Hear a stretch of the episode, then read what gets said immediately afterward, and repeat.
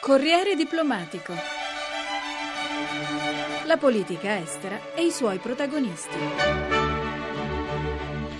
Il futuro della Libia, la strada da intraprendere per consolidare e radicare istituzioni giovani e fragili emerse dal caos post-Gheddafi, le minacce del terrorismo, del radicalismo islamico, il ruolo del nuovo governo di Tripoli nel Nord Africa, rimodellato dalle primavere arabe, questioni cruciali per l'equilibrio del Mediterraneo affrontate alla conferenza internazionale sulla Libia tenutasi a Roma giovedì scorso. Al vertice era presente anche Hugh Robertson, vice ministro degli esteri britannico per il Nord Africa e il Medio Oriente. Benvenuto a Voci dal Mondo, Mr. Robertson. Hello there, hi. Qual è la situazione sul campo? Chi comanda realmente in Libia? La risposta più semplice sarebbe il primo ministro e il governo, ma lo Stato di diritto in realtà non si estende molto oltre la capitale Tripoli. La situazione è complicata, ci sono molte fazioni, numerose milizie. Questa è la ragione per la quale il governo britannico appoggia l'iniziativa italiana in Libia, che tende a individuare un processo politico che porti il paese fuori dalla crisi. Quali sono gli obiettivi dell'azione diplomatica europea? La questione chiave è riuscire a stabilire una roadmap che coinvolga tutti i soggetti politici e che porti alla stesura di una nuova bozza di Costituzione e alla nascita di un dialogo nazionale inclusivo. Se questi obiettivi non verranno raggiunti, tutti i progressi che stiamo registrando resteranno senza effetti. Ciò di cui la Libia ha bisogno è un percorso politico che conduca alla riconciliazione nazionale. Come affrontare le sfide dei movimenti islamici, dei signori della guerra, del terrorismo? Sono problemi enormi e sono le conseguenze dell'assenza di un sistema politico nel paese. Ci sono regioni nelle quali gli islamisti tentano di prendere il potere, altre nelle quali non vige la legge. Sono minacce dirette alla sicurezza delle nazioni europee. Dobbiamo ridurre gli spazi entro i quali i terroristi possono operare ed è un obiettivo che può essere raggiunto solo attraverso un processo politico. Quali iniziative possono intraprendere le diplomazie europee per cercare uno sbocco al conflitto civile siriano?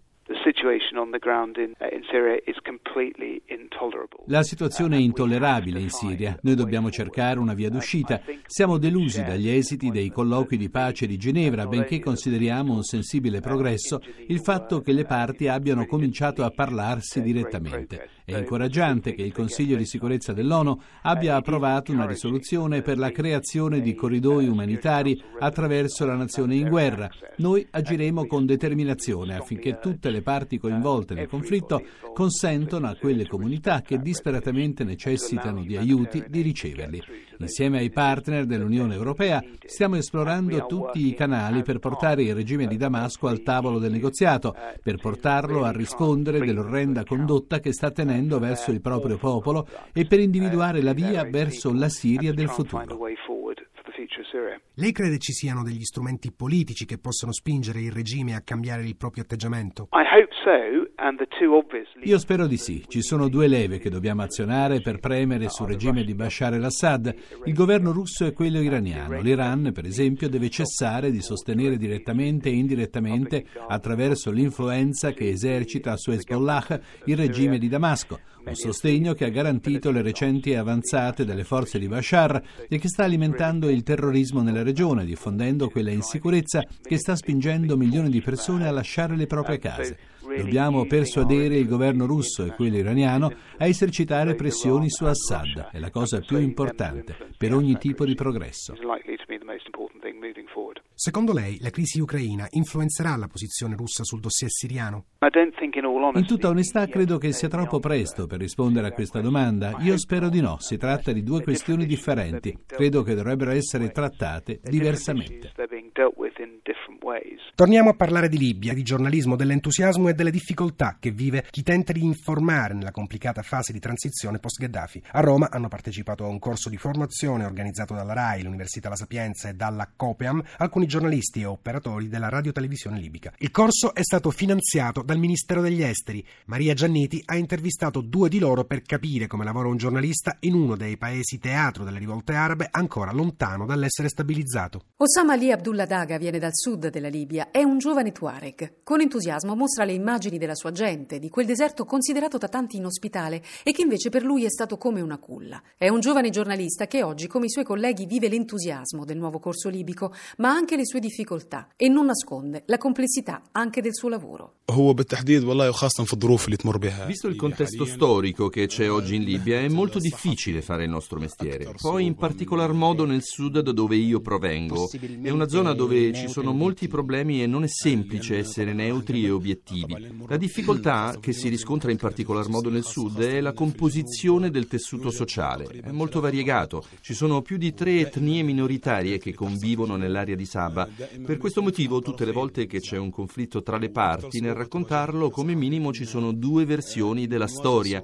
Non è facile districarsi in questa diversità etnica che impone al giornalista di cercare di essere obiettivo. Dalla caduta di Gheddafi la situazione è peggiorata nel sud oppure si è creato una sorta di equilibrio? Voglio essere onesto, sicuramente ci sono stati dei cambiamenti in positivo dopo la caduta di Gheddafi. Per esempio, proprio nell'ambito del giornalismo è innegabile che ci sia più libertà di espressione e libertà di movimento per i reporter, ma ci sono anche cose negative. La rivoluzione libica non è stata pacifica, si è concretizzata attraverso una guerra, un conflitto che ha visto contrapposte le tribù del paese. Molti gruppi erano contro la rivolta. Ora, lo stesso equilibrio deve essere rispettato da dopo la caduta del regime. Continuano a esserci tanti libici che non sono d'accordo con la rivoluzione stessa e con ciò che ha portato. Ecco perché si deve rispettare anche la loro sensibilità. Come Osama, anche Abdelhamid Saleh Billumi viene dal sud, ha più esperienza del suo giovane collega e non nasconde le difficoltà che ha vissuto come reporter durante il regime di Gheddafi. Dal punto di vista giornalistico puro, durante il regime di Gheddafi c'erano molti tabù. I giornalisti o venivano censurati o si autocensuravano. Ora tutto questo è cambiato, c'è molta più libertà. Abbiamo la possibilità di occuparci di molti argomenti che prima non potevamo trattare. Chiaramente bisogna sempre stare attenti, rispettare l'etica e anche la cultura del nostro paese. Come valuta la situazione che c'è oggi in Libia? Per quanto riguarda la situazione della sicurezza, ci sono ancora molti problemi. Io la definisco al limite dell'accettabile, anche perché molte notizie vengono enfatizzate dagli stessi mezzi di informazione. Se si viene in Libia invece si nota che c'è maggiore libertà di movimento di quanto si pensi. Per quanto riguarda la situazione politica, proprio in queste settimane ci sono stati dei cambiamenti importanti. Preferisco però non esprimere un giudizio perché verrebbe meno la mia obiettività di giornalista. Per l'Italia la Libia è come una frontiera. Il vostro paese è quello dal quale migliaia di migranti sono partiti, spesso perdendo la vita. Eppure, come ha detto in passato l'ex premier Jalil, proprio la Libia può diventare terra di opportunità. Io, come anche i miei colleghi, ho seguito il problema dell'immigrazione. Purtroppo è difficile che un unico attore possa risolvere la situazione. Io vengo da quell'area del paese, il sud, che non ha frontiere. È il deserto che ci unisce e molti immigrati lo attraversano. Ci sono purtroppo organizzazioni criminali che approfittano della loro disperazione, ma per trovare una soluzione ci deve essere una collaborazione a livello internazionale.